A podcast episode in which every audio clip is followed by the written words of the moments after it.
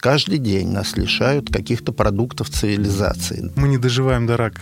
Ну, а я надеюсь, что не будет большой термоядерной войны. Или просто поступай на физфак МГУ. Думает, что все, без воды ни туда и ни сюда. Если шарахнет, то тут уже а вы бы хотели жить дольше? Это ведь не небоскребы, не танки, не, угу. не сметана. Чернота будет вокруг нас. Что ждать Скорпионом в следующем году? Если человек говорит по-русски, значит, он обязан жить в России, найти себе молодую. А можно вспомнить нацистскую Германию. Кто первым выхватит пистолет, тот и останется в живых, да?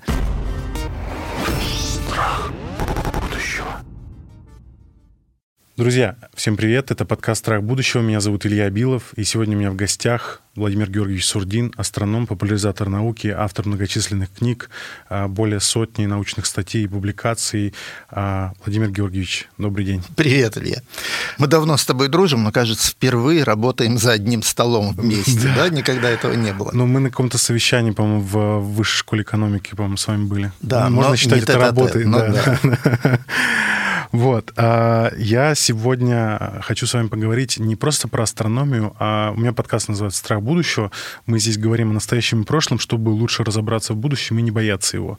И все мои вопросы так или иначе вот в общую канву ложатся такую, что либо мы боимся чего-то как личность, как человек, либо как общество, цивилизация и так далее. И э, так как астрономия — это про космос, про Вселенную, то и вопросы у меня сегодня будут про космос и Вселенную. А, собственно, а, прежде чем начать, я хочу вас спросить, как прошло ваше 24 февраля? Какие у вас эмоции были? Тяжелые были, как у большинства людей, конечно. И в своем подкасте у меня есть такой небольшой астрономический подкаст. А я на следующий же день выступил а, как противник этой инициативы государства. Но, разумеется, а, государство меня не услышало. А может быть, и к счастью, что не услышало.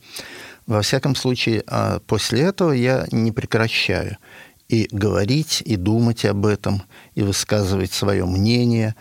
Мне кажется, это а, авантюра совершенно напрасная. Для нашей страны это просто может быть губительно. А для многих людей это уже физической смертью окончилось. И, в общем, в Европе затевать большую войну, наверное, в наше время а, опасно. Опасно, и мы это сейчас ощущаем, еще сильнее будем ощущать на себе. Ну, может быть, и по делам. Может быть, потому что мы, а, как народ этой страны, не смогли направить ее в русло более цивилизованное. Современная жизнь – это ведь не захват территорий, это развитие внутри своей территории. У нас такая земля огромная, и настолько а, много задач по развитию народа, что надо было бы, конечно, жить на ней, работать на ней, использовать ее, а не покушаться на чужие земли. Конечно, могут быть э, люди, которые не согласны, наверняка есть, которые не согласны, которые думают, что если человек говорит по-русски, значит, он обязан жить в России. Но, ребята, сегодня во всем мире есть миллионы людей, говорящих по-русски. Мы же не собираемся все земли, где есть русскоязычное население, захватывать или каким-то образом там присутствовать. Мы, многие из нас говорим по-английски, но как-то никто не покушается на нашу страну, объясняя нам, что если мы тут по-английски умеем говорить, значит, это часть там Англии, США или любой другой страны, где говорят по-английски. Одним словом, плохо это, плохо. И надо как-то выкручиваться из этого. А как, пока не ясно. А, ну, каждый из нас на своем месте должен говорить об этом, думать об этом и работать на то, чтобы народ стал более цивилизованным, тут, внутри, научился делать что-то, чего нас лишают каждый день, нас лишают каких-то продуктов цивилизации. Да? Мы еще их эксплуатируем, но они со временем закончатся, а приток сюда идей и самой продукции почти прекращен. Значит, надо расти вглубь становиться более квалифицированным. Собственно, почти все мы, мои коллеги, друзья, мы преподаватели. И мы стараемся ребят молодых, мальчиков и девочек подтянуть под ур... на уровень хороших инженеров, хороших ученых, хороших, просто хороших людей, которые на своем месте каждый день стараются быть более квалифицированными работниками. Может, это звучит примитивно, да, работать, работать, работать. А на самом деле вся, весь мир живет именно так. Все стараются делать что-то хорошо. И когда все научатся этому, страна будет благодейственной. У нас столько ресурсов, что только людей не хватает, которые на основе этих ресурсов сделают благополучную жизнь. Вот примерно такие мысли были у меня, они и до 24 февраля были, и тем более после. Ну, что мы еще можем сделать? Реклама. Друзья, спасибо за вашу поддержку на Boosty Patreon. Это, правда, очень важно. А, если вы хотите нас поддержать, а, для тех, у кого карта российская, это можно сделать на сайте Boosty. Для тех, у кого карта зарубежная, это можно сделать на сайте Patreon. А взамен мы предлагаем различные награды. Это способ поддержки авторов, и мы сможем выпускать больше новых эпизодов подкаста с новыми интересными гостями. Надеюсь, вам нравится. Спасибо еще раз за то, что вы нас поддерживаете. Особая благодарность вот этим людям, которых вы видите на экране. А, и особая благодарность рыцарю Тиму Колотову, который а, с первого месяца нашего подкаста нас поддерживает. А, и если вы хотите также попадать в титры и получать различные другие плюшки, ныряйте в описание, там есть все ссылки и все подробности. Еще раз спасибо за вашу поддержку, мы ее очень ценим. Окей, тогда поговорим про а, немножко прошлое. А, начну с такого а, более простого вопроса про угрозы из космоса в виде астероидов. Как мы знаем, умерли наши предки ради нас, динозавры. Ты имеешь в виду динозавров? Ну, они не были. У нас млекопитающие были предками. Динозавры — это предки кур, ладно, бог с ними, и птиц. Ну, имеется в виду, что это такой, знаете, обыгрывание мемов, что они погибли ради тебя, ты даже не знаешь их имен. Вот. А насколько вообще это вероятный сценарий? Потому что мы знаем а, фильмы различные, а, там, а, апокалипсиса, когда на Землю падает астероид, там, а, какие-то метеориты и так далее, и так далее. И уничтожаются либо города, либо там вся планета, огромные а, этот, волны, ну да, и так все далее. красиво очень в кино выглядит, да, захватывающе, страшно. А на самом деле а, это происходило в истории Земли, и мы даже приблизительную периодичность таких неприятностей представляем себе. Где-то раз в 100 миллионов лет вот такой большой астероид, 10-15 километров диаметром, падает на Землю, но это не точный период, это среднее время между такими событиями.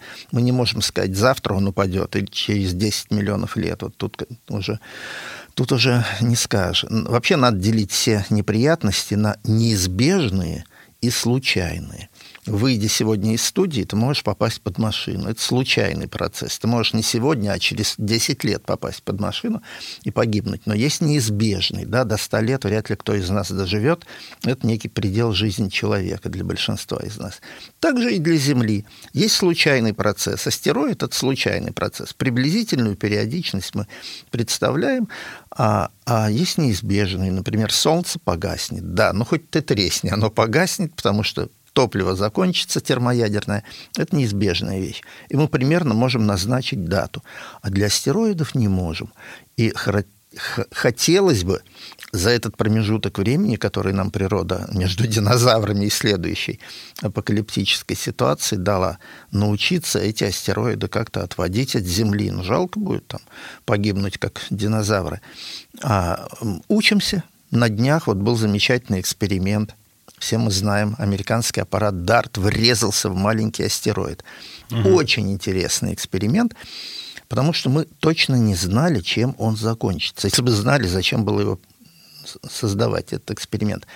Дело в том, что астероиды пока для нас загадка. Как они устроены? Это рыхлое тело, как э, куча ваты, или это твердое, как камень, и вообще как с ним обращаться. Потому что когда ты бьешь по какому-то телу, ты не знаешь, чем дело закончится, пока не ударишь. Если это кусок пластилина, ты ударишь, а он примет на себя всю энергию. Немножко сожмется, немножко нагреется, но не сильно отдача будет, не сильно отлетит. А если это камень, ну или бильярдный шар, как угу. твердый как камень, тело. Угу. упругое тело, когда бум, удар, и вся энергия, весь момент передается ему, импульс, и он отлетает. Шко- школьная физика, да? Механика. А, школьная, это она школьная, но она работает в природе и работает в космосе. Поэтому этот эксперимент очень интересный. Мы уже видели, чем он а, закончился. Большое количество самого а, астероидного вещества было выброшено оттуда. То есть это маленький космический аппарат не просто ударил, он углубился туда, угу. Тормознул там, и вся его кинетическая энергия в тепло превратилась. Он, конечно, испарился. Ну, микровзрыв такой произошел. Ну, ну не микровзрыв, бы, да. Да, да, 600 килограмм эта штука, такая болванка, летит со скоростью десятки километров в секунду. Взрыв был хороший, и довольно много астероидного вещества прыснуло обратно. А это же реактивный двигатель получился. Угу. То есть удар был очень правильный. Он вызвал реактивный эффект. Посмотрим, чем это закончилось. Сейчас будем наблюдать, как изменилась орбита этого. А там еще, по-моему, Кубсаты вместе с ним а он, летели. Да, он Люк, как раз, Люк и Лея. Э. Он летит позади и фотографирует это все. Правда, качество не очень пока хорошее. Ну, наверное, будут и хорошие переданы снимки. И теперь мы знаем, как это делают. Как вести себя с астероидами. Чем это может закончиться? Ну и получается концепция вообще в том, что а, даже э, из, изменяя вектор и скорость, там, например, а, какого-то космического тела, за счет длительного конечно, времени конечно, мы получаем конечно, большое изменение конечно. орбиты. Если лет за сто понять, что будет удар, то за сто лет даже маленький щелчок выведет его постепенно на другую орбиту, он промажет мимо Земли. Угу. Угу. Понял, спасибо большое.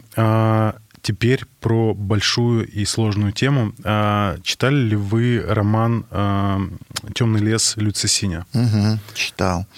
Вообще Люци мне очень нравится. Я и сейчас читаю его такие произведения короткие. Сейчас читаю «Гору».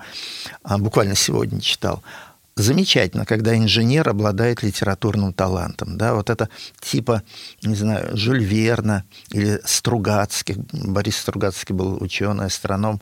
Когда человек понимает вот суть того, что он описывает. Да? Вся физика у него в голове, вся механика в голове. Обожаю Люца Синя. Угу. Читал. А, и у него в книге очень такая концепция, она интересная со всех точек зрения, а, про темный лес. Uh-huh. Что, значит, э, каждая цивилизация это такой охотник а, в полном обмунировании в темном лесу, который охотится, но вокруг могут быть другие охотники. Которые и, на него могут да, охотиться. Да, да, да. И, собственно, что ему делать? Прятаться или охотиться? Подавать ли какие-то признаки, что я здесь есть там сигналы и так далее. Вот э, про эту концепцию хотелось бы подробнее поговорить. Э, как вы к ней относитесь, да, какая у вас, э, ну, какой у вас взгляд на это, да, если вот рассуждать про то, что, ну, если вот на теорию вероятности, э, вероятности опираться, то наверняка где-то в космосе должны быть еще цивилизации, не только наша. Соответственно, а, мы, когда отправляем сигнал в космос, нам стоит лучше бояться их или все-таки рассчитывать, что они будут более дружелюбны, чем мы, например? Знаешь, я бы назвал это принципом ковбоя. Кто первым выхватит пистолет, тот и останется в живых, да?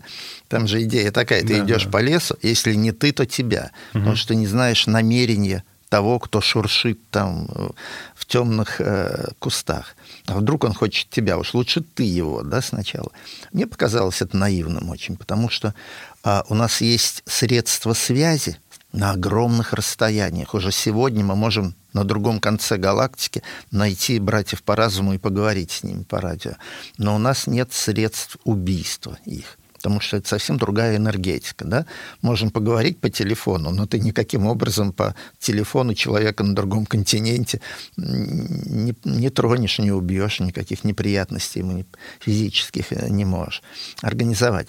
Поэтому а, мы сначала поговорим, а потом уже если у них там плохие намерения, хорошие, будем принимать какие-то меры. Хотя а, Люцисиня, кстати, не только он. А Хокинг а, то, тоже об этом писал. Надо сидеть тихо, иначе про нас не узнают, прилетят сюда и нашу благополучную планету оккупируют. А, ребята, сейчас летает в космосе телескоп Джеймс Уэбб, и он уже может выяснять, какая атмосфера, какой климат, какие условия на планетах у других звезд. То есть мы без всяких сигналов с этой планеты можем понять, подходит она для нас, не подходит, есть смысл туда лететь или нет смысла. А, поэтому сидеть тихо, ну, ну, совершенно бессмысленно. К тому же, вряд ли цивилизация сможет сидеть тихо. Вот сегодня мы редко-редко посылаем сигналы, а, в которых зашифрована какая-то информация, чтобы прямо вот сообщить о себе. И они слабые, как правило. Потому что что в руках у ученых? Маленькие радары там, для планетных исследований.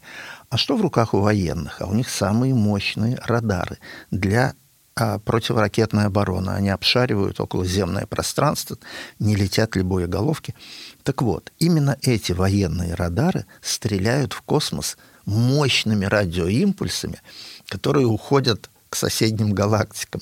Но они же, скорее всего, никакой информации, информации не там несут. нет, Да. Зашифрованный. Угу. Но сам импульс — это Мгм. информация о том, что на планете есть технологически развитая цивилизация. Мгм. Потому что это очень узкополосный, очень мощный, очень узконаправленный сигнал. И тут никаких нет а, шансов ошибиться. Это природное явление или цивилизация организовала. Поэтому, хотим мы или нет, любая цивилизация все равно о себе как-то сообщает. И говорить, что а нет, давайте как улитка вот залезем в свою раковину ничего не будем делать, это уже невозможно. Мы уже не можем не сообщать о себе разными путями. Вот военные радары. Или есть такая идея, атомная, тех- а, атомная энергетика не знает, куда девать отходы своего э, производства энергии. Да, у них очень много радиоактивных изотопов, причем довольно долго распадающихся. Сейчас они их запечатывают в какие-то бочки и пытаются захоранивать там под землей на дне океана. Это жуткое делают. Все остается для наших потомков подарочек. Есть идея выбрасывать это все на солнце. Мгм. Они там пропадут и Так это же, по-моему, энергозатратно, потому что сначала нужно вывести на орбиту, Да. а потом затормозить, чтобы началось Да, падение на да. Солнце. Ну, не на Солнце достаточно, на Венеру, а Венеру Мгм. уже на Солнце кинет.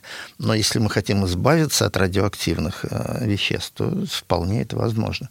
Так вот, уже падая на Солнце и расплавляясь там, начиная светиться в каких-то линиях химических элементов, мы в спектре Солнца продемонстрируем линии радиоактивных изотопов, которых там не должно быть. Мгм. И мы нашли не- несколько звезд, на которых есть там изотопы технеция, например, которого нет в природе, он очень быстро распадается. Может быть, это указание на то, что рядом там цивилизации. Любая культура, она вокруг себя какой-то мусор создает. Ты едешь на поезде, смотришь в окно, видишь свалку, и ты уверен, что рядом деревня или маленький город какой-то обязан быть. Так вот, любая культура создает отходы своей жизнедеятельности. Их не спрячешь, и они видны издалека. Поэтому все равно о нас догадаются. И, наверное, уже догадались, что мы тут есть. Осталось только заранее предупредить их, что мы безопасные, или наоборот, что мы не такие уж и э, слабые, можем вот, э, защитить себя. То, что вы сказали, что вот технеций э, обнаружено, насколько вероятность велика ошибки, что неправильно прочитали Нет, спектр? технеции есть, это точно. Вопрос, сама звезда его генерирует в ходе термоядерных Да, вот реакций. есть ли какие-то гипотетические объяснения альтернативные? не, Потому что... не очень, не очень э, ладится объяснить, что это из недр звезды всплывает технеций, который там в термоядерном цикле Мгм. родился. Не знаю, откуда он там. Мгм. Мы же его на поверхности звезды видим в фотосфере. Мгм. А если говорить вот еще про концепцию э, темного леса, а вот, ну, как бы, если ее, в принципе, рассматривать, вот вы еще такой критический ракурс э, выдали про то, что мы сначала связываемся, а уже потом вступаем в физический контакт, там, можем кого-то уничтожить, не нас, вступаем. или не вступаем, да. Но вот еще интересный ракурс, который, о котором я подумал, что э, если цивилизация агрессивна, вся наша история, э, человеческие цивилизации показывают, что любая агрессивная цивилизация уничтожает сама себя. То есть она э, э, своей ну, вот этой а- агрессивностью играет деструктивно против самой себя. Можно вспомнить и нацистскую Германию, можно вспомнить там Рим тот же самый, там древний, э, там и другие какие-то попытки построить какие-то великие агрессивные империи, они ничем хорошим не заканчивались. Вот если это экстра... Я я понимаю, что это немножко наивно тогда про другие цивилизации внеземные думать, но а, как будто бы в этом есть э, здравый смысл и какое-то логическое, логическое рассуждение о том, что если они действительно агрессивны, не смогли стать мирной цивилизацией, которая э, умеет э, нормально изучать другие цивилизации, не агрессивно заботиться о, о, о флоре, фауне, там, и не уничтожать их и так далее, то мне кажется, что нет дилеммы тогда, как будто бы. Не знаю, это такой, может быть, наивный взгляд. То есть агрессоры не выживают, да? Выживают мирные и добрые. В долгосрочной перспективе. В краткосрочной агрессор ну, может, да, конечно, вот выигрывать. Именно. А, дело вот в чем. Мы всегда воюем за что-то, за ресурсы, как правило, да? А, ну, тут я, кстати, не соглашусь а, по да. поводу... Это мальтузианская такая точка зрения, уже устаревшая с 19 века, что сейчас э, не за ресурсы в основном ведутся, а скорее ну, конфликты мировоззренческие какие-то, идеологические, культурные. Ну, то есть, э, Ладно, я, я тоже не соглашусь с этим. Да. Я всегда вижу материальную основу под любой агрессией. А, точки зрения, там, не совпадающие на что-нибудь, они редко приводят. Ну, в крайнем случае, пощечину дадут. А к войне приводит в основном потребность захватить что-то для жизни, что-то материальное. Но если ты приведешь мне пример, когда не было такой потребности, а большая война возникла, я, конечно, подумаю. Но вообще я таких примеров не помню.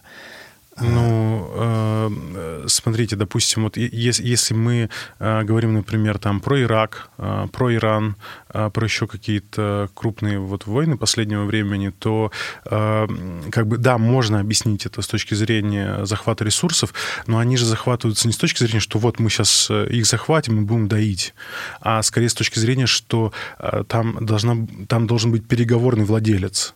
То есть, э, окей, ну, как бы нам ресурсы, мы готовы их покупать, но этот человек должен придерживаться какой-то определенной внешней политики. Быть лояльным, нам, да? Нам, нам, нам да. комфортно, угу. должен быть э, договороспособным и так далее, и так далее. Хорошо, вот. Э, давай оставим земные проблемы и подумаем, угу. а может ли наша или другая цивилизация позариться на какую-то соседнюю очевидно, биологическая основа не может быть одинаковой а, в, в разных э, местах э, галактики. Да? Угу. У нас случайным образом сложился там набор аминокислот, белков, и мы можем есть только то, что для нашего организма является питательным. То есть фактически то же самое, из чего мы состоим любое другое живое существо, родившееся вне Земли, для нас будет, ну, в лучшем случае нейтральным, просто не питательным, а в худшем случае ядовитым. Скорее всего, не питательным, как камень. Вот камень ты же не будешь есть, там в нем нет ничего, что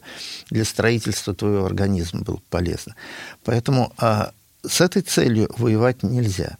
С какой целью вообще можно позариться на чужую планету? Что там климат идеальный, что а, какие-то вода, чистый воздух и так далее, мы среди пяти тысяч планет уже открытых не видим точных копий Земли.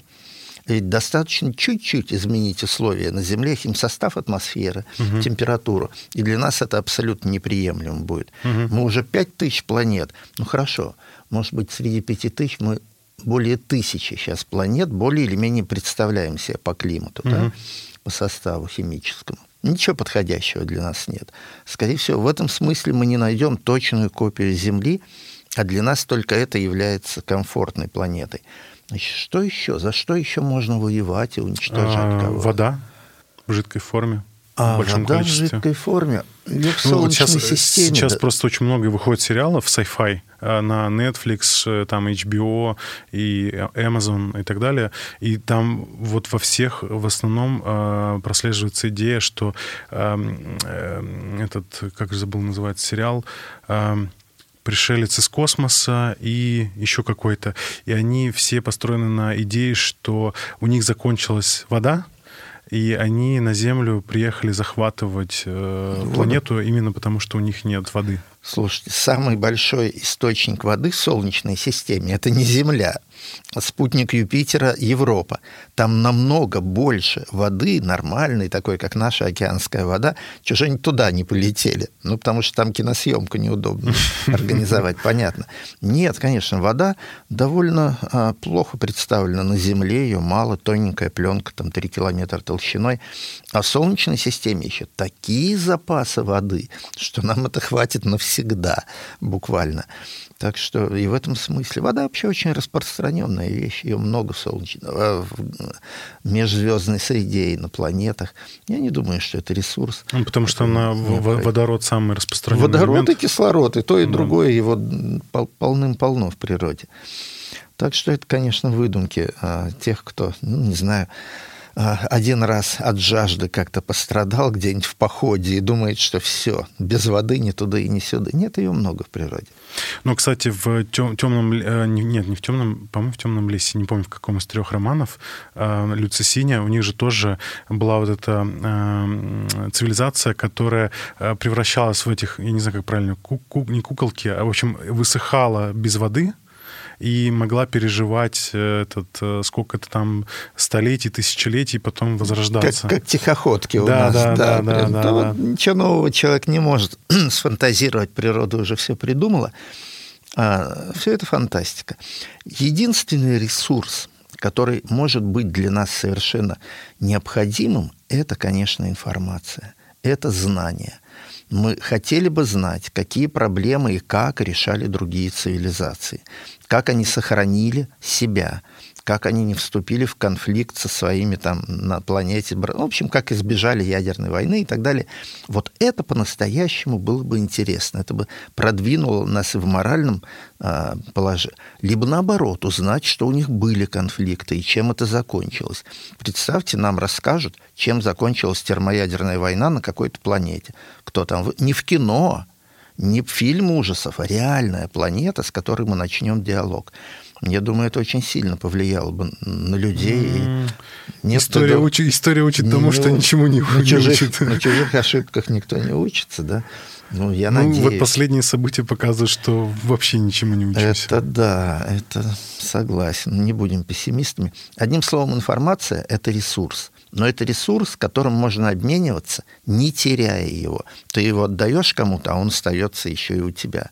Он тебе отдает свою информацию, но не теряет ее же. Угу. Так что это взаимное обогащение. Угу. Это Нет, с этой точки зрения согласен. Уникальный случай, угу. когда не надо уничтожать, надо сохранять чужие цивилизации. А это идея, я не знаю, читали роман Айзека Азимова «Foundation»?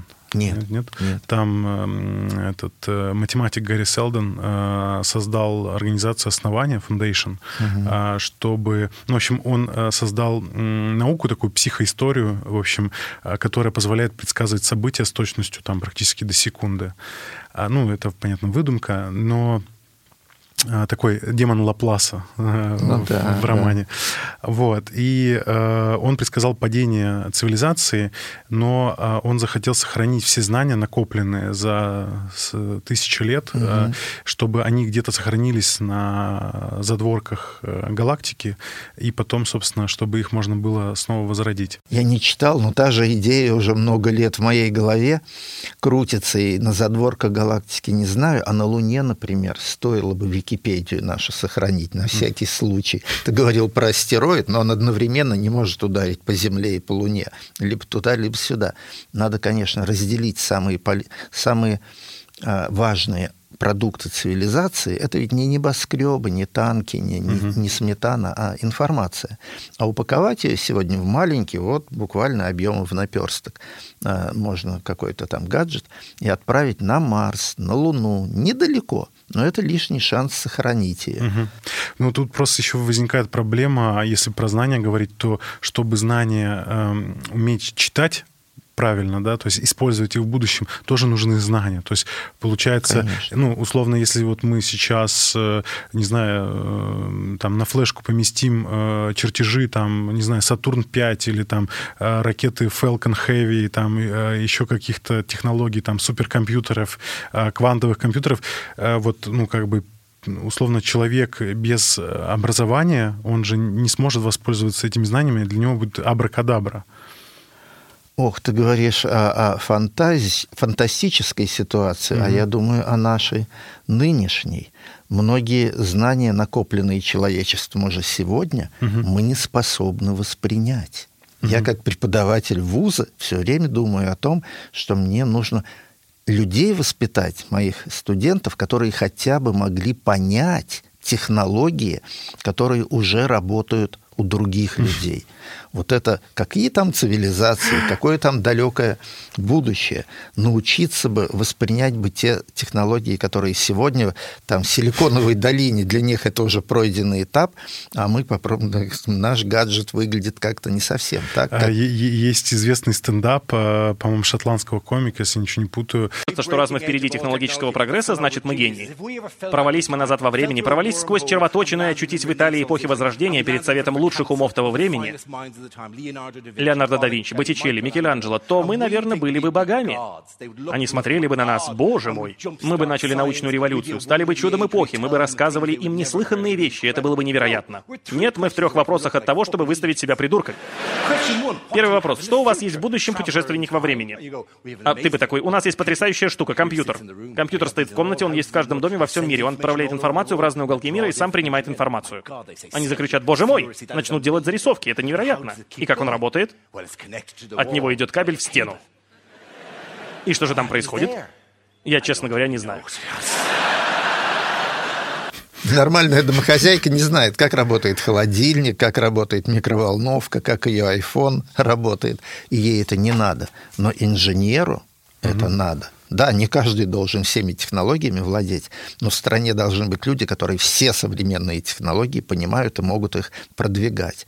Это проблема не только для других цивилизаций, но и mm-hmm. для нашей.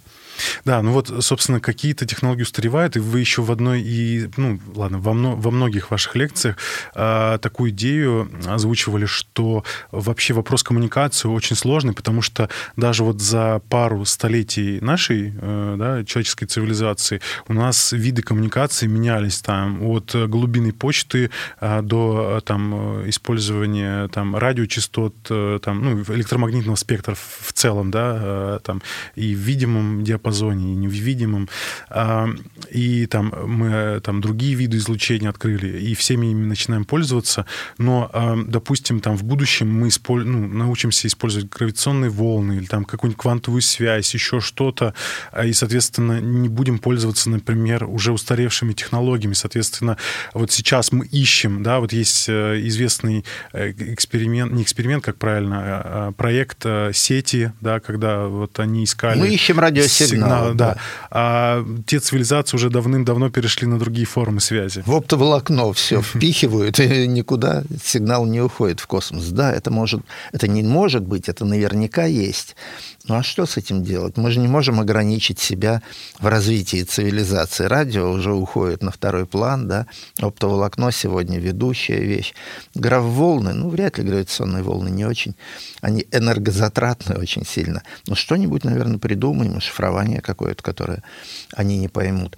А, а вот что они придумали, почему мы их не слышим, я не знаю. Это вообще трагедия, что мы уже 60 с лишним лет ищем и никаких признаков разумного сигнала не получили. Хотя, знаешь, иногда приходят сигналы странные – но мы не можем их расшифровать, мы не можем их понять. И мы же говорили о военных радиолокаторах, да, вот такие же от нас уходят в космос сигналы. Мощные короткие радиоимпульсы, в которых ничего не зашифровано, морзянка там не записана никакая, точек тире нет, а просто бабах, радиобабах. Вот такие радиобабахи мы иногда получаем. И, Но они а, могут и просто от объектов а, иногда, естественного происхождения. Некоторые, некоторые, да, там от нейтронных звезд, от радиопульсаров, да, бывают. А некоторые не удается а, идентифицировать, понять их физическую природу. Может быть, это вполне, так сказать, признак разума, но без информации. Реклама.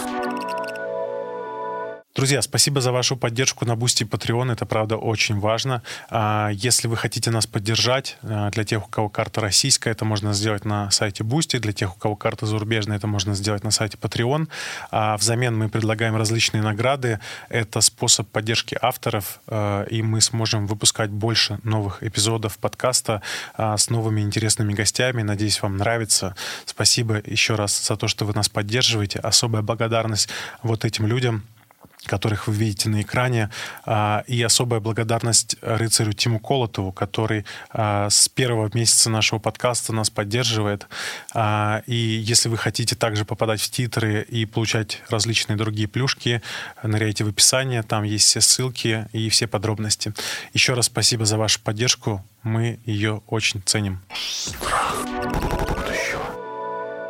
Чего вы боитесь?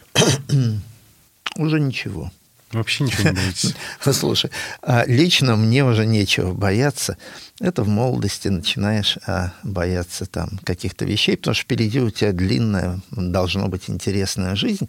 Мне по 70, я понимаю, что еще некоторое время я смогу работать и как-то жить, но а, бояться уже чего-то, да я, честно говоря, не боялся никогда. Нет, был период, я думаю, у любого человека, когда он понимает неизбежность смерти и начинает этого бояться. Но потом, когда он более глубоко понимает, что это неизбежно, то э, зачем бояться того, что неизбежно? Надо бояться, опасаться того, чего ты можешь избежать. И это очень важно. А личная смерть – это необходимость для развития жизни. В общем, было бы странно, если бы живой организм был вечным. Тогда эволюции не было бы. Нет, мы люди моего возраста, я думаю, ничего уже не боятся. Угу. А вы бы хотели жить дольше? А, ну, если ну, конечно, этом... конечно. Ну, слушай, так интересно заглянуть в будущее, посмотреть, чем там закончится или как будет развиваться то, что только-только произрастает. Так вот, моя бабушка родилась и была уже вполне сознательным ребенком, то есть помнила а, что-то из прошлого, когда не было ни радио, ни телевидения, ни автомобилей, ни самолетов, а когда она уже была э, старенькой женщиной, то все это было. Э, правда, сотовые телефоны еще не появились появились. И вот эта э, судьба очень интересная, когда человек видит вот этот тот стремительный экспоненциальный рост технологий, изменения жизни, и а все это в пределах его физической жизни происходит. С другой стороны, надо сказать, что она видела Первую мировую, Вторую мировую, революцию, гражданскую. Это, конечно, не веселая судьба. Ну, а получается, еще при ее рождении население Земли было 1 миллиард примерно, а полтора сейчас... миллиарда, полтора... а сейчас 8, да. Я родился, когда 3 миллиарда было, а сейчас 8. Мне тоже кажется, что моя судьба э, удалась. Я родился в эпоху до космонавтики, до самых важных астрономических открытий. И, будучи школьником, вот пролетел через эту эпоху феноменального взлета науки. Ну, естественных наук, конечно, физических наук, астрономии, поэтому сам стал тоже астрофизиком, астрономом. А, мне кажется, что будут а, менее удачливые мои потомки. Сейчас уже цивилизация а, выходит на плато, рост населения прекращается, рост технологий еще нет, но, в общем, мы во многое уперлись и дальше не будет продолжаться. И а, в этом смысле можно только радоваться, что да, ты смертен, но ты видел такое, чего ни, ни до тебя, ни, наверное, после тебя еще долго люди не увидят. В этом смысле скорее радуешься, чем грустишь о том, что ты смертен, что вот так устроена жизнь. Угу. А, вопрос э, про... Э, читали ли вы Ефремова «Час быка»? Читал, но очень давно, и, да. честно говоря, плохо помню. Там э, есть э, такой порог э, синет роба. Э, ни одно низкое по морально-этическому уровню общества не может выйти в межзвездный космос поскольку истребит себя своим собственным оружием, еще находясь в пределах своей планеты или своей звездной системы. Вот э, как вы тоже, ну, это, в принципе, то, чего мы касались ранее, но вот как вы относитесь к, к этой идее, концепции? Э, как бы считаете ли вы, что мы, как человечество, как цивилизация, ну, не сможем этот порог преодолеть? Что мы обречены? Да. А, говорил кто-то, а, не говори никогда, никогда, или как? как never да? say never. Вот. Never. А я думаю, что такие а, жесткие принципы, они никогда в жизни не реализуются. Всегда есть варианты. Да, вероятность есть большой там термоядерной войны, но даже она не уничтожит жизнь на Земле, и не уничтожит полностью человечество. Да, цивилизация будет разрушена, многое вернется. Ну, если не в каменной, то в средневековье, по крайней мере, да, надо будет многое начинать с нуля. А, но это не будет конец жизни на Земле. Ну, а я надеюсь, что не будет большой термоядерной войны, потому что у тех, кто вот рядом с кнопкой, у них есть дети, у них есть собственное, собственный страх смерти и так далее. А, поэтому я думаю, что все это слишком жесткие утверждения, и они никогда в жизни не, не смогут реализоваться. Угу. А если говорить про сценарий Вселенной, вот насколько мы знаем, Вселенная сейчас расширяется, и с ускорением даже расширяется, да, этот э, Эдвин Хаббл открыл это. Нет, Хаббл открыл расширение. А, расширение. А с да, ускорением? а ускорение открыли, собственно, ясно стало, что с ускорением, это 1998 год, то Хаббла не было, астрономы, просто несколько групп астрономов научились измерять такие большие расстояния в космосе, что увидели далекое прошлое Вселенной, ну, нынешнее mm-hmm. мы увидим сейчас рядом с нами, и мы, так сказать, динамику мира проследили вглубь. Тогда замедлялось расширение, так гравитация сдерживала, угу. а в последние там, 7 миллиардов лет не только не замедляется, а даже набирает темп. То есть угу. какая-то сила противодействует гравитации. Но это 98 год, 25 лет назад. А это не может быть объяснено тем, что просто пространство э, расширяется, и за счет этого кажется, что э, скорость больше увеличивается. Ну, то есть вот э, Вселенная же расширяется, и мы знаем, что пространство может расширяться быстрее скорости света, да, так ну, вот этот эффект есть такой, что мы двигаться быстрее скорости света не можем, и ничего во Вселенной, но нет запрета запрета на расширение пространства быстрее, быстрее скорости света. Не может ли это этим объясняться, что нам кажется, что Вселенная расширяется с ускорением? А на самом деле. А она просто расширяется. Нет, Илья, конечно, мы видим, что на самом деле происходит во Вселенной. И говорить отдельно о расширении пространства и о поведении галактик угу. в этом пространстве не очень правильно. Пространство это и есть вакуум, наполненный веществом, веществом звезд, галактик и так далее. Все это расширяется единообразно. Да, очень далекие галактики улетают от нас быстрее света. И это ничему не противоречит, потому что мы никогда не получим от них сигнал и не измеряем скорость больше скорости света.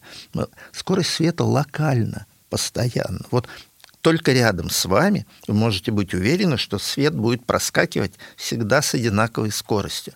Кто бы его ни послал, летящий на вас прожектор или летящий от вас прожектор, все равно, прибывая к вам, фотон пролетает мимо вас со скоростью света. Все, больше никаких запретов физика не ставит. А улетать от вас фонарь может с какой угодно скоростью. Просто вы его никогда не увидите, и, и что вам до угу. этого. Нет, расширение действительно ускоряется.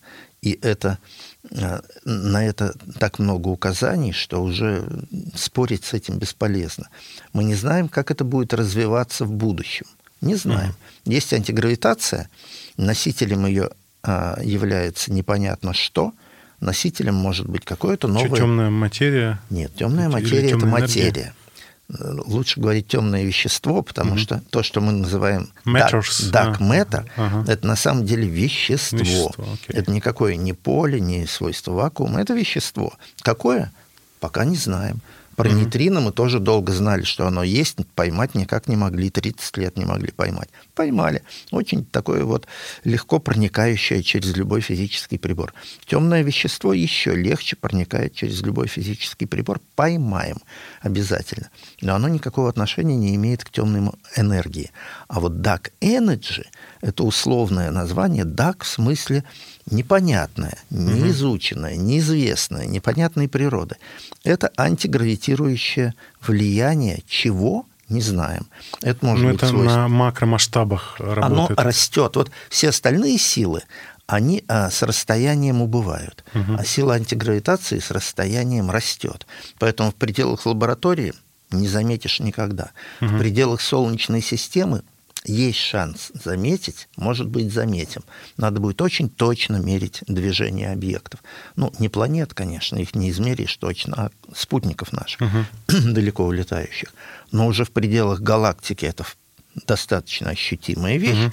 а на межгалактических расстояниях, вот от нас до туманности Андромеды, это просто конкурент гравитации. Угу. Чуть дальше туманности Андромеды, и все – она уже, эта антигравитация превосходит притяжение, и там никто не удержится рядом с нами. Вот такая странная сила. А я правильно понимаю, что оно, э, это еще влияет на то, как вращаются галактики? Потому что вот Конечно. все, что мы знаем про вот физические объекты, если мы раскрутим что-то там, на, не знаю, на карусели условной, да, то оно начнет разбрасываться Улетать, и оставлять такой да. хвост. А галактики, они, получается, синхронно и а ты имеешь грань, в виду спиральный рисунок внутри ну, да, галактики? Да, да, да, но она вращается одновременно. То одновременно, есть скорость да. одинаковая. Хотя, по идее, э, чем дальше от центра, тем медленнее должно вращаться. То есть оно постоянно должно отставать, вот эти хвосты. По идее, ну, как бы нем... кажется интуитивно. Немножко отстают, но вот тот спиральный узор, который на угу. теле спиральных галактик, это волна. Угу. Это не материальная какая-то вот катушка, там, угу. которая крутится. Это волна, которая бежит по а, звездному и газовому а, телу галактики. А волны, они поддерживают свою форму а, и не хотят, так сказать, менять.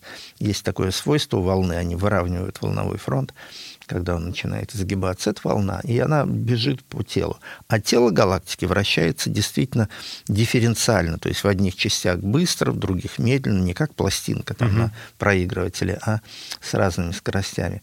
На масштабах одной галактики а влияние антигравитации не очень сильное.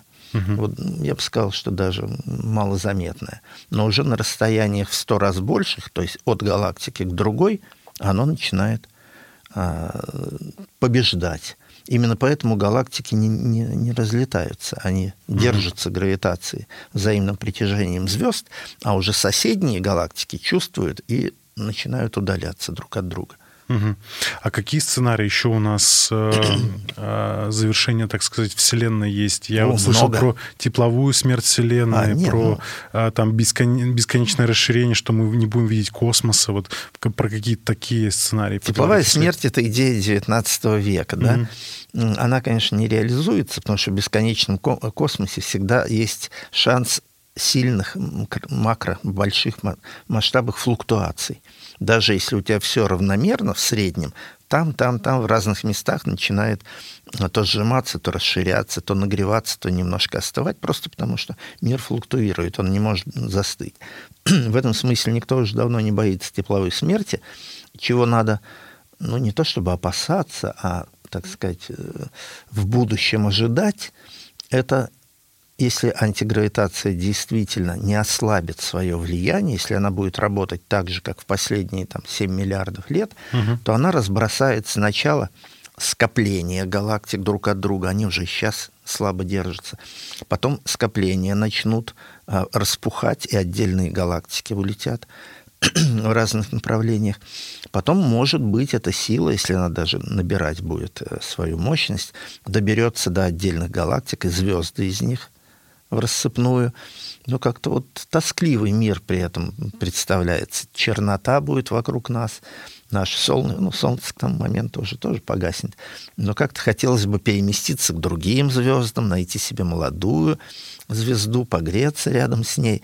А оказывается, что эта антигравитация будет разрывать все объекты, может быть, доберется даже до атомов и ядер атомов. Ну, Теоретически это можно себе а представить. Это с, с, одна же из самых слабых сил. Ну, то есть гравитация самая слабая. Самая слабая да. гравитация. А вот антигравитация, она мы не была... знаем, как себя ведет. А. Меняется ли она со временем? Есть ли какая-то закономерность в ее поведении? Я просто думал, что на микрообъекты она не оказывает влияния. Пока, пока нет, ага. пока нет.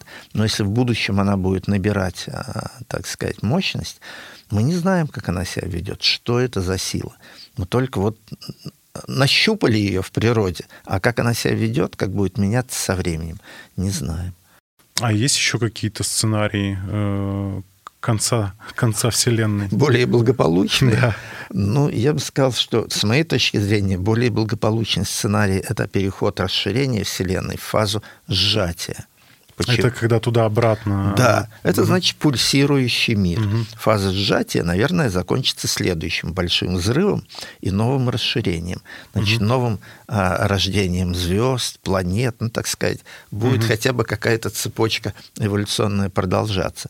А просто расширение мира и, так сказать, пустота это какой-то не очень приятный вариант будущего. А вот тут, вы понимаете, мозг тогда все равно некомфортно. Нам, в принципе, некомфортно не знать чего-то, поэтому так сильны какие-то религиозные идеи, какие-то эзотерические.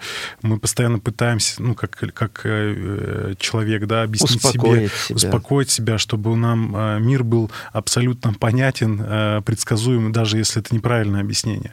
И вот с этой точки зрения, например, если мы э, принимаем идею вот этой пульсирующей вселенной, э, и даже допускаем, например, мультивселенные, да, что существует их много, это вот э, нашему религиозному сознанию, да, э, мистическому какому-то, все равно некомфортно, э, что, а что там-то за пределами, то есть, а, а где первопричина, существует ли она, то есть вот это, это все равно вопрос, который все равно будет терзать нас, пока мы умеем мыслить, Илья, как я, я очень не люблю обобщений. Угу. Вот слова «народ», угу. «мы», «человечество» для меня ровным счетом ничего не значит. Мы все разные. Когда ты говоришь «наше религиозное сознание», угу. я пытаюсь у себя найти какие-то там осколки, признаки религиозного сознания, не нахожу его. Ну, я, я про большинство имею в виду, конечно. Я не уверен, что и большинство устроено так же. Да, есть люди, для которых комфортно внутри себя создать свой мирок благополучный, даже если они голодают и плохо живут, создать впечатление, что все хорошо в жизни, да, в этом лучшем из миров. Мы, для меня, мы, а это, э, естественно, испытатели которые меньше всего думают о собственном благополучии. Это врачи, которые делали себе уколы и погибали от них. Это химики, которые пробовали языком новое вещество и умирали от того, что яд синтезировали. Это люди, которые испытывают природу. И я вот считаю себя из числа таких же испытателей природы, естествоиспытателей, для которых главное понять, как она устроена а потом уже думать о том, а это хорошо для меня или это плохо для меня, а может мне в другую вселенную надо было, бы родиться в другое время и так далее. Нет, а у нас не религиозное сознание, может быть, таких людей меньше. Я согласен, да. Даже среди выпускников физфака МГУ есть люди религиозные, которые для себя решили лучше внутренний комфорт – лучше в вечную загробную жизнь я буду верить, чем каждый день думать, вот умру и меня не станет, да? Есть такие люди, правда, их меньше одного процента, мы недавно считали, среди выпускников физфака МГУ. Есть даже один священник. Но в основном мы естествоиспытатели, и нам важно знать, как устроена природа. Это создает комфорт. Знание создает комфорт и позволяет жить вот с пониманием, так сказать, а не с верой. Вот вера для нас это что-то странное. Меня часто спрашивают после лекции, вопросы задают. А вы верите, что... Дальше я не слушаю. А вы верите, что пришельцы, вы верите, что НЛО? Я говорю, не верю. Как? Вообще ни во что не верите? Да, ни во что. Я проверяю, я ищу, я не могу верить. Я, то, чего... я, я представляю, как Владимир Георгиевич находит э, пришельца и пробует его лизнуть. Ты пришелец или не пришелец? Сними маску, а может быть, ты актер с Мосфильма или с Голливуда. Правильно, вот только так, только так. А, да, это забавно. Реклама. Наши друзья из издательства Alpine Nonfiction предлагают познавательные и расширяющие кругозор книги, а по промокоду FUTURE вы можете получить скидку 15% на сайте alpina.ru. Читайте умные книги. У меня есть еще вопросики от подписчиков. А, есть ли какой-то э, roadmap э, изучения астрофизики с целью понимать, о чем пишут, там, восхищаться и радоваться за человечество? То есть с чего вообще начать? А, то есть вот с нуля? То есть, условно, если бы человек, не знаю, там какую-то специальность осваивал, там, не знаю, э, еще что-то, mm-hmm. вот вы бы ему как более опытный человек бы сказали, вот начинай отсюда и двигайся вот примерно вот так вот. А есть ли какой-то такой мини-алгоритм, может быть? Или просто поступай на физфак МГУ? Нет, ну это если ты профессиональным хочешь читать, физиком или астрономом, поступай на физфак МГУ или там в МИФИ или в физтех куда-то, да, а просто чтобы расширить свое, а, свое представление о мире. Есть многие люди, там, айтишники, инженеры, врачи, которые с интересом смотрят подкасты, там, слушают какие-то профессиональные лекции. С чего начать? Трудно сказать. А, сегодня столько возможностей, столько интересных. Ну, книг сегодня мало кто читает, конечно, книжки. Хотя я старорежимный человек. Я понимаю, что подкаст это в одно ухо влетело, в другое вылетело. А то, что вошло в тебя через глаза в виде текста, обдуманного тобой текста, оно намного... Это консервы информационные. Это не просто ветер информационный, это консервы, которые задержатся в тебе. Так что советую книги читать. Сейчас много хороших книг и переводных, и мы кое-что пишем.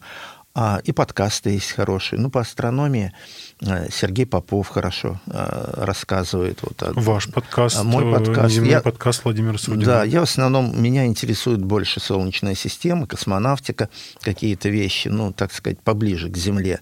Попов рассказывает подальше. Э, Дима Виби великолепно про галактику, про межзвездную среду рассказывает. Анатолий Владимирович Засов, специалист по галактике. Да много есть. А, Астродет великолепный в Пулковской обсерватории. Нас таких на русском языке много, на английском еще больше. И тут какие советы могут быть? На что есть время, на что есть интерес, то и слушайте, читайте. Я сторонник книг. Вот как а, сам я вырос на книжках, и мне кажется, что это продукт, а, понимаете, слово, слово на самом деле воробей. Хотя говорят, что не воробей. Слово воробей. Они вылетают изо рта и часто безответственно. Я это и у себя иногда замечаю, и у других подкастников. А книгу, когда ты пишешь, или статью научно-популярную, ты ее 20 раз обдумаешь. Кто-то ее проверит, там меньше ошибок, там больше концентрированного смысла. Я все-таки советую читать людям или там слушать аудиокнижки, например, они тоже хорошо Ну читаются. да, я соглашусь, что книжка это более такая, а, а, более отрефлексированный продукт. Конечно, конечно. И причем не только современные книжки о новостях науки, часто старые книги а, намного лучше современных, потому что там глубина есть, там есть то, что нас окружает на самом деле, и не, не вот эта вот пенка. А квантовые компьютеры, квантовые компьютеры, да? Ты, ты сначала пойми, как обычный компьютер работает. Мало кто понимает, например, что вот часы, которые у тебя на руке, у меня на руке, это и есть сердце любого компьютера, что и в моих часах, и в самом крутом компьютере сердечко, Времени. которое бьется там и задает ритм работы процессору, всему прочему. Вот подумайте, дорогие наши зрители и слушатели, что бьется в ваших электронных часах, что работает в вашем компьютере, задавая темп а, процессору, без которого он вообще умрет моментально. Что же там тикает? Угу. Хотя бы это поймите. А уж квантовый компьютер как-нибудь потом. Да. Вот еще вопрос. Э, насколько я понял, сейчас более-менее все крупные объекты, находящиеся относительно близко от нас, уже нанесены на космическую карту и изучены. С другой стороны, даже к внешним планетам а, Солнечной системы лететь годы. К соседней звездной системе это вообще невозможно на текущем уровне развития науки и техники. А вообще, как как с этим обстоят дела? Насколько мы изучили Солнечную систему? Дела обстоят неплохо. Каждый день мы открываем несколько сотен новых объектов в Солнечной системе. Сотен. На сегодня более миллиона штук открыли. Но где эти штуки? Эти штуки, как правило, близко к Солнцу, хорошо им освещены, и мы их в телескопы замечаем. То есть это большие планеты и а, астероиды, которые где-то между Марсом и Юпитером в основном летают. Вот миллион штук, это в основном там. Когда мы пытаемся увидеть что-то вдали от Солнца, там, за орбитой Урана и Нептуна, там темно и мы мало что видим. Ну, крупные объекты видим, типа Плутона, а мелочь не видим. И есть еще более неприятная вещь. Есть совсем далекая периферия Солнечной системы, очень далекая, в тысячи раз дальше, чем Земля от Солнца. Там темнота полнейшая, но население там есть, там более 10 миллиардов а, таких ледяных комков, которые, подлетая к Солнцу, становятся плане... э, кометами. Но они оттуда летят с большой скоростью и вдруг оказываются освещены Солнцем. Вот мы ее увидели.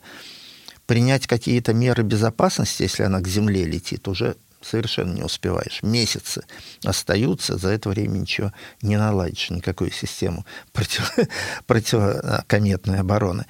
Вот это опасно.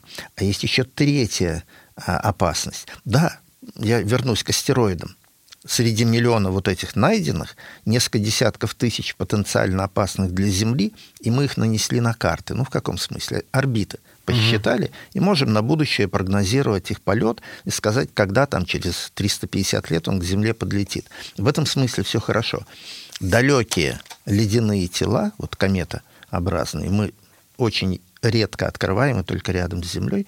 А есть еще третий не, неприятный совсем тип объектов, прилетающие в Солнечную систему вообще из других планетных систем. Мы за последние а, три года, четыре года, открыли уже два таких объекта.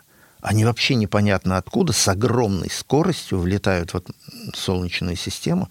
А, это астероид Оumuamua, такая 300-метровая глыба какая-то сигарообразная. Пролетел, просвистел тут через Солнечную систему и ушел обратно в никуда. И а, комету мы открыли нашу. То есть это он от какой-то другой звезды? Он от другой звезды прилетел. Угу. А почему нет? Мы своих иногда теряем, они тоже своих теряют, они отрываются от своих как сказать, семейства объектов летят во все стороны, к нам попадают. Но это первое, в 2017 году такое первое открытие было. А в 2019 году открыли комету межзвездную, то есть полетевшую к нам издалека. Я не могу не похвастаться. Открыл ее сотрудник нашего института. Вот говорят, у нас наука там никуда, астрономия там то, тоже. Нет, ребята, мы иногда мировые открытия делаем. Гена Борис, Геннадий, он уже не молодой человек, Геннадий Борисов открыл первую в истории науки межзвездную комету. Но открыть-то открыл, но вообще это опасные штуки предвидеть их прилет невозможно. Летят они очень быстро. Если шарахнет, то тут уже... Угу. Вот. Начал бояться. Начал Нет, бояться. бояться нечего. Бояться нечего, надо предпринимать какие-то меры. Мы строим большие телескопы, которые дальше видят, раньше обнаруживают их. Каждый год, вот в этом, в конце нынешнего года, вступает в строй телескоп совершенно фантастического размера а, и широкого поля. Вот он может сразу большую область на небе обнаруживать. И тогда будет контроль за такими объектами лучше. Угу. Um Вопрос э, такой, что вообще сейчас изучает астрономия, в чем астрономы находят мотивацию изучать звезды, удаленные от нас далеко, а что мы, как биологический вид, не сможем достигнуть, наверное, никогда. А, то есть такой пессимистичный вопрос а, в пессимистичном контексте коннотации. Может быть, даже ближний космос исследован не так хорошо, как мне кажется. То есть вот э, зачем все это изучать? Если Ой, мы туда никуда Вот не зачем попадем. изучать, это не спрашивай никогда об этом ученого. Зачем вы занимаетесь наукой? Ну, Потому ребята, что ну, это интересно. Это интересно. Это интерес только для удовлетворения собственной любознательности, но, как выясняется, это всегда оборачивается пользой для людей, которые вообще не в курсе научных исследований, но оказывается, что iPhone, холодильник и прочие вещи им оказываются полезны. Вот. А э, перспектива, э, ты спросил о перспективе, в глубину времени никто не может заглянуть. Мы только ближайшие перспективы. Да, человек очень слабое существо, и вряд ли космические путешествия для нас это интересное занятие. Радиация космическая нас, конечно, погубит при длительных полетах. А, собственно говоря, а что? А мы, когда геолог бурит землю на глубину там, в 5-7 километров, он что, сам в скважину залазит? Нет, он бур туда запускает. Когда микробиолог э, разводит своих зверюшек в чашке Петри, он туда в микроскоп смотрит, он не запускает туда свои пальцы, глаза в эту много очень есть направлений науки, где присутствие человека физическое не нужно, вообще невозможно. Также мы и космос изучаем. Чего нам летать там к Плутону, к Урану, если можем то задешево запустить космический аппарат, и он нам все расскажет. Так и будем работать. Почему нет? А. Вопрос. Когда впервые, ну это тоже от подписчика, когда я впервые прочитал про синдром Кесслера, мне эта перспектива показалась крайне неприятной. При этом за прошедшие годы никто не только не начал хоть что-то делать в этом направлении, наоборот, стали запускать спутники просто в промышленном масштабе. Реально ли перспектива остаться без доступа к космосу на горизонте нашей жизни ближайшего столетия? Реально, к сожалению, реально, да. Уже не раз сталкивались спутники. Были, к сожалению, даже эксперименты по разрушению спутников. Вот китайцы выстрелили своей противоспутниковой ракетой и так по своему спутнику долбанули. Вроде по своему, да, наш спутник, хотим, бьем по нему. Он разлетелся на десятки тысяч осколков, сейчас вообще они страшно опасными стали на низких Россия орбитах. вроде тоже... Россия не испытывала никогда, против... ни американцы, ни мы не испытывали противоспутниковое оружие, но был, например, случай, когда наш спутник с американским случайно столкнулись, американский действующий был иридиум, полезный, хороший, наш уже вышедший из строя, поэтому за ним не особенно следили, ни мы, ни американцы. Да, они на скрещенных траекториях прям врезались друг в друга, тоже много осколков полетело. Неприятная ситуация, и надо как-то из нее выходить. Ну вот Маск не хочет отказываться от своих тысяч спутников прямого интернет-вещания, а Европа не хочет отказываться, и мы вроде как сейчас тоже такую сферу придумали, а, проект, который многоспутниковый будет. Да, это коммерция, куда от нее денешься. Но как только превысит количество спутников разумный предел, они начинают а, друг от друга в таком экспоненциальном темпе разрушать. Я надеюсь, что все-таки обойдется. Ну, как-то это не хотелось бы засорять до такой степени космос. А вопросик такой. Можно ли на любительском уровне помочь научному сообществу, к примеру, имея дома любительский телескоп или еще каким-то образом помогать науке? А я уже говорил сегодня о том, как Геннадий Борисов, сотрудник нашего института, открыл первую межзвездную комету. А вы думаете, какой телескоп он для этого использовал? Самодельный. Ну, Геннадий Борисов, надо, правда сказать, большой профессионал в этом смысле. И он сделал самодельный телескоп с диаметром объектива почти равного вот этому вот столу. Угу. Это мало кому по силам. Но фактически так, формально, это самодельный телескоп. Даже не в магазине, не на фабрике заказанный. А, ну и он науке сильно помог. Еще некоторое время любители со своими телескопами могут быть полезны. Какое именно время? Я думаю, ближайшие лет 7-10, не больше. В эти годы будут введены в строй такие профессиональные инструменты, которые уже будут контролировать все небо. Пока мы этого не можем. Пока мы не можем все небо 24 часа в сутки контролировать. И любительские наблюдения еще как-то закрывают дыры в этом смысле. Но уже лет через 10 все, тут для любительских телескопов Зачем телескоп любителю, если профессиональные телескопы такое количество информации накапливают, что вот, его обдумать... Может быть, в, конте в контексте, конечно, да. подключаться к уже известным работам.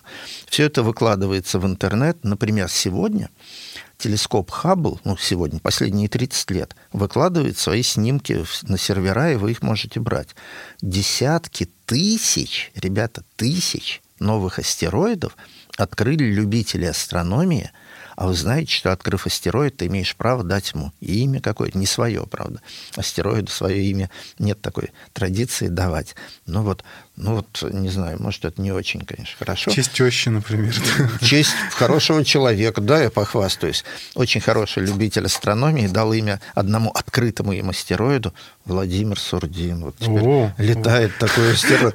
Будет обидно, если он упадет на Землю. Он, он далеко, он далеко летает. Нет, мой астероид никому не причинит вреда. Вот.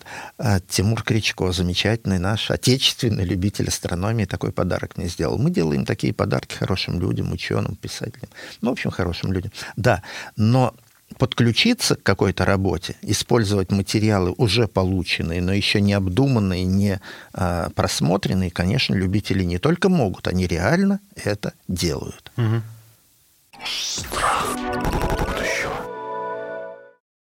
Блиц коротенький. Ой. Что ждать скорпионам в следующем году? Астро... Астрология.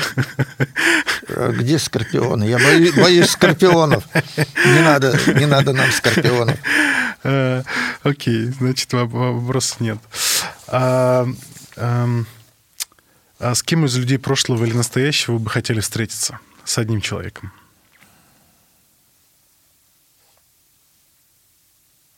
Хм. Ты знаешь, вот неоригинальный ответ у меня сейчас крутится в голове с Циолковским. Угу. Потому что вроде мы все про него знаем. Я не могу понять, как он получился, Циолковский. Человек, а, всю жизнь проживший в провинциальных городах, глухой учитель. с детства, простой учитель школьный, чем представляю, как дети к нему относились, э, к глухому учителю, да, безобразничали, наверное, но он этого не слышал. В общем, живший в провинции последние 30 лет на краю оврага, на краю города провинциального, как Калуги, как он смог так работать? Вот нас чуть лиши какого-то комфорта, возможности по интернету читать статьи своих там коллег из-за рубежа, из других институтов, и мы уже чуть ли не в осадок выпадаем. Угу. В нем жизнь была абсолютно не гарантировавшая вообще ему какое-то развитие. А я перечитываю работы его, Сейчас, кстати, юбилей Циолковского. И вижу, что это вот, ну, просто ну, гений. Ну, к чему что гений, правда, гений, ребят. Я не склонен там хвалить сильно людей. Ну, как он вот смог так? И знаешь, у меня появилось подозрение, что отчасти в этом виноват его э, физический недостаток, его глухота. Вот давай посмотрим. Есть люди среди моих знакомых даже, лишенные подвижности на инвалидных колясках. Хокинг, что там вспоминать? Хокинг, лишенный вообще всего в этой жизни, да, ничего не двигалось у него, говорить не мог, хорошо очень работал как физик-теоретик. Может быть, а это указание на то, что надо ограничивать свои связи с внешним миром для того, чтобы работать внутри себя и что-то создавать. Ну, вот идет молодой человек или девушка, наушники в ушах, гаджет, экран перед собой, она ничего не видит, она только весь ее процессор – работает на переваривание внешней информации. Что она может внутри себя нового придумать, создать, сгенерировать, если весь вся ее э, механика мозговая занята переработкой текущей в нее просто водопадов информации. Угу. А те, кто лишены этого по каким-то причинам, а есть гениальные слепые математики. Пантрягин с детства слепой, там угу. примус взорвался у него в квартире, и все, он ослеп. Он один из лучших математиков 20 века. Вот, может быть, надо как-то немножко, если вы хотите создавать что-то, а, ограничивать себя в связях с внешним миром, ограничивать потоки информации, иначе они вас захлестнут. Вот я бы с удовольствием поговорил на этот счет с Циолковским. Угу. Как он вообще жизнь свою построил, что она его вот так вот, такой результат жизни дала ему возможность получить. Угу. Что счастье лично для вас? ну, наверное, в разном возрасте-то оно по-разному себе представлялось, да, счастьем. Это и любовь, и спортивная форма, и там какие-то вкусные вещи, и путешествия. Я уже через многое прошел, и через путешествия, и через любовь, и через какие-то комфорты в жизни. Сейчас работа. Угу. Сейчас работа, причем какая работа?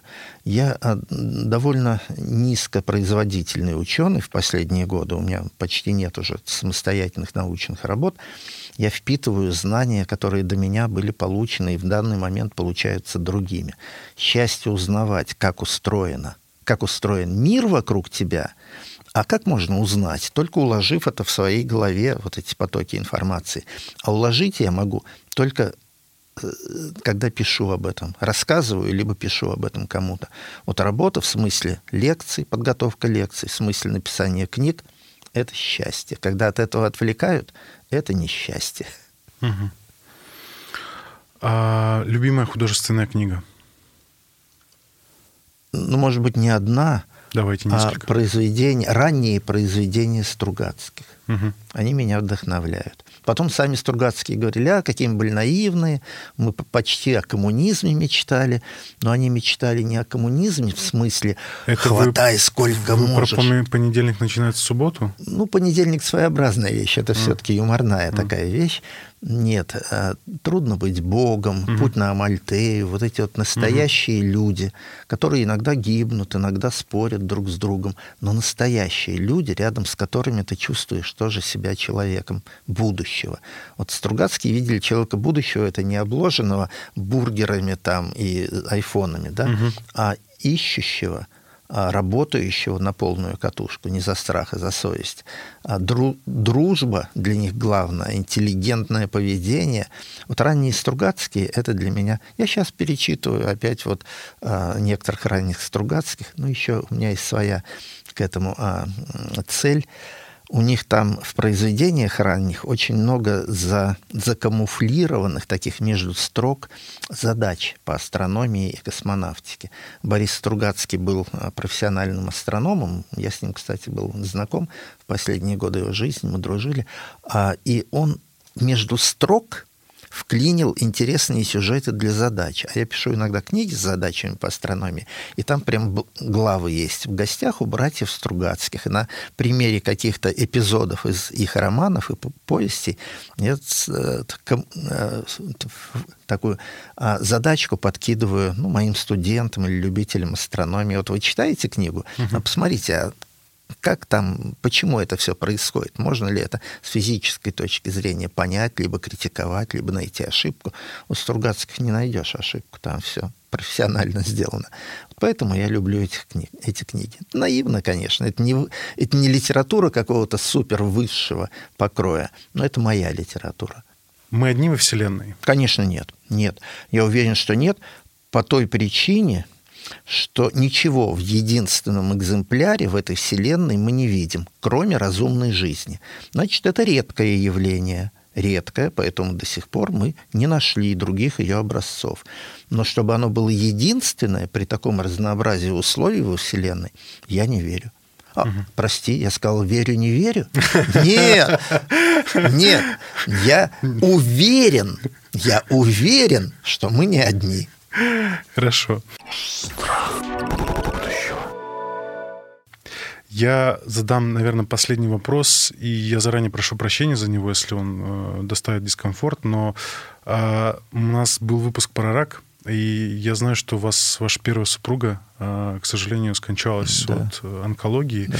И если вдруг нас кто-то слушает, у кого сейчас э, близкие или э, родственники болеют, может быть, вы поделились бы э, какой-то, каким-то, не знаю, наставлением, как, как вы с этим справились, потому что это, правда, наверное, тяжело. И... Мы не справились, как и большинство тех, кого рак захватил а, неожиданно и в довольно поздней фазе мы не справились. И это было а, около 15 лет назад, и тогда технологии, которые бы позволили на ранней стадии выявлять в нашей стране, были еще на невысоком уровне. Уже были хорошие аппараты, но мы обратились к плохим, к устаревшим и не выявили этот рак молочной железы на ранней его стадии. Поэтому запустили и потом долго боролись с ним, ну не очень долго, четыре с половиной года, ну в общем все, что могли, перепробовали, но это оказалось бесполезно.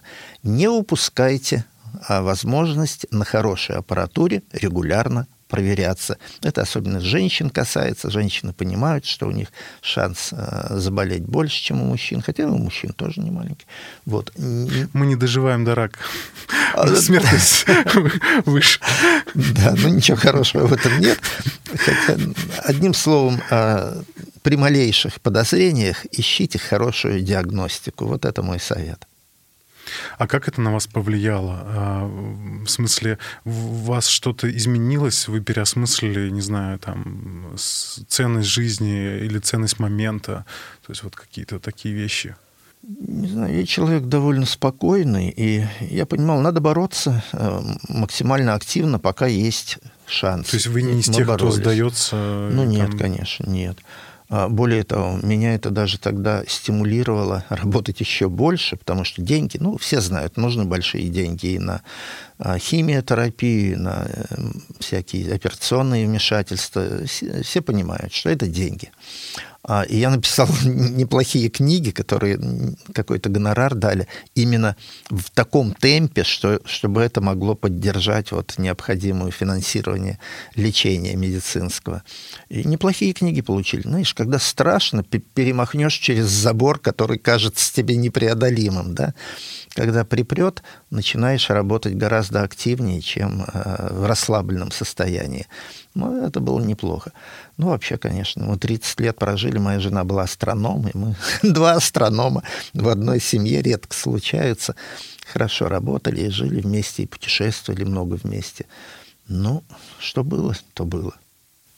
Я думаю, что те, кто посмотрит этот подкаст и, не знаю, захочет открыть, например, астероид, который влетит из другой галактики, ой, не галактики, ну, звездной, звездной системы, системы, да, может быть, назовет астероид в честь вашей супруги. Знаете, мне кажется, добро и даже приятные вещи надо делать для живых.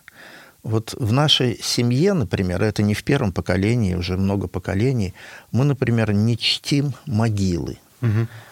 Я уверен, что большинство слушателей сейчас скажут, что какой кошмар, как это можно. Мы понимаем, мы считаем, что пока человек жив, надо делать максимально для него угу. хоро, приятного, полезного, нужного. Когда человек перестает существовать, надо память о нем желательно сохранить, но не в виде холмика, не в mm-hmm. виде обелиска на нем, которому сам человек никакого, он не был на этом месте никогда, он не приложил руки к этому, он приложил руки к чему-то другому, к вашему дому, к вашему образованию, к чему-то, к вашему внутреннему миру. Вот это надо сохранять внутри себя, передавать там внукам, детям. А вот такие вот замогильные вещи у нас в семье не, не почитаются. Поэтому назвать именем а, ушедшего человека что-то, угу. он этого не почувствует. Угу. Для других это тоже малопонятная будет вещь. Вот пока человек жив, я, например, угу. рад, что когда-то а, академик Гинзбург, наш Нобелевский лауреат, физик замечательный, мы успели назвать астероид его именем. И ему это было приятно. Он уже был не очень здоров, он почти был прикован к дому, к коляске инвалидной. Но узнав об этом, он на какое-то мгновение почувствовал себя, ну, приятнее ему стало в жизни, mm-hmm. что люди помнят, что люди дарят ему такие. А потом, после смерти, посмертные награды, мне кажется, угу. это ненужная вещь. Я согласен с вами, да, это, это, это интересная мысль. А, и тогда последний прям точно вопрос. А, а, после вашей смерти вы бы хотели, чтобы вас кремировали или захоронили? Ну, у нас уже давно такая традиция кремировать, да, это, в общем, самый такой а, экологически чистый способ а, не оставить никакие от человека а, физические, так сказать, неприятности, кроме приятных воспоминаний. Да, кремация это, это хорошо, это очень, как сказать, аккуратный способ э, двигаться дальше, дать возможность живым развиваться и не заполнять этот, эту планету и так небольшую еще и кладбищами какими-то. Друзья, конкурс. А, сегодня у нас э, книга э, «Вселенная в вопросах и ответах», автор Владимир Георгиевич Сурдин. А, и эту книгу вы получите, если вы подпишетесь Э, на наш Boosty э, или Patreon, и там зададите вопрос следующему спикеру. И если ваш вопрос попадет в следующий выпуск, а мы их заранее там объявляем, то, соответственно, эта книга с автографом от Владимира Георгиевича Сурдина уйдет в любую точку мира к вам, вот, и с автографом, и лучшими пожеланиями. Вот, собственно, такой у нас немножко конкурс, видоизмененный теперь, но я надеюсь, э, ваша поддержка позволит э, делать нам больше выпусков, больше э, подкастов, поэтому подписывайтесь еще раз на наш Boosty Patreon, и да пребудет с вами наука. Владимир Георгиевич, спасибо вам огромное, очень интересный разговор. Надеюсь, мы еще с вами запишем не один подкаст. А, и я еще раз хочу поблагодарить всех наших зрителей, слушателей за то, что вы ставите лайки, пишите комментарии, ставите звездочки на аудиосервисах. А, у нас в гостях сегодня был Владимир Георгиевич Сурдин, астроном, популяризатор науки. Это подкаст «Страх будущего». Мы говорим о настоящем и прошлом, чтобы лучше разобраться в будущем и не бояться его. С вами, как всегда, был Илья Абилов, и до скорых встреч в следующих выпусках. thank you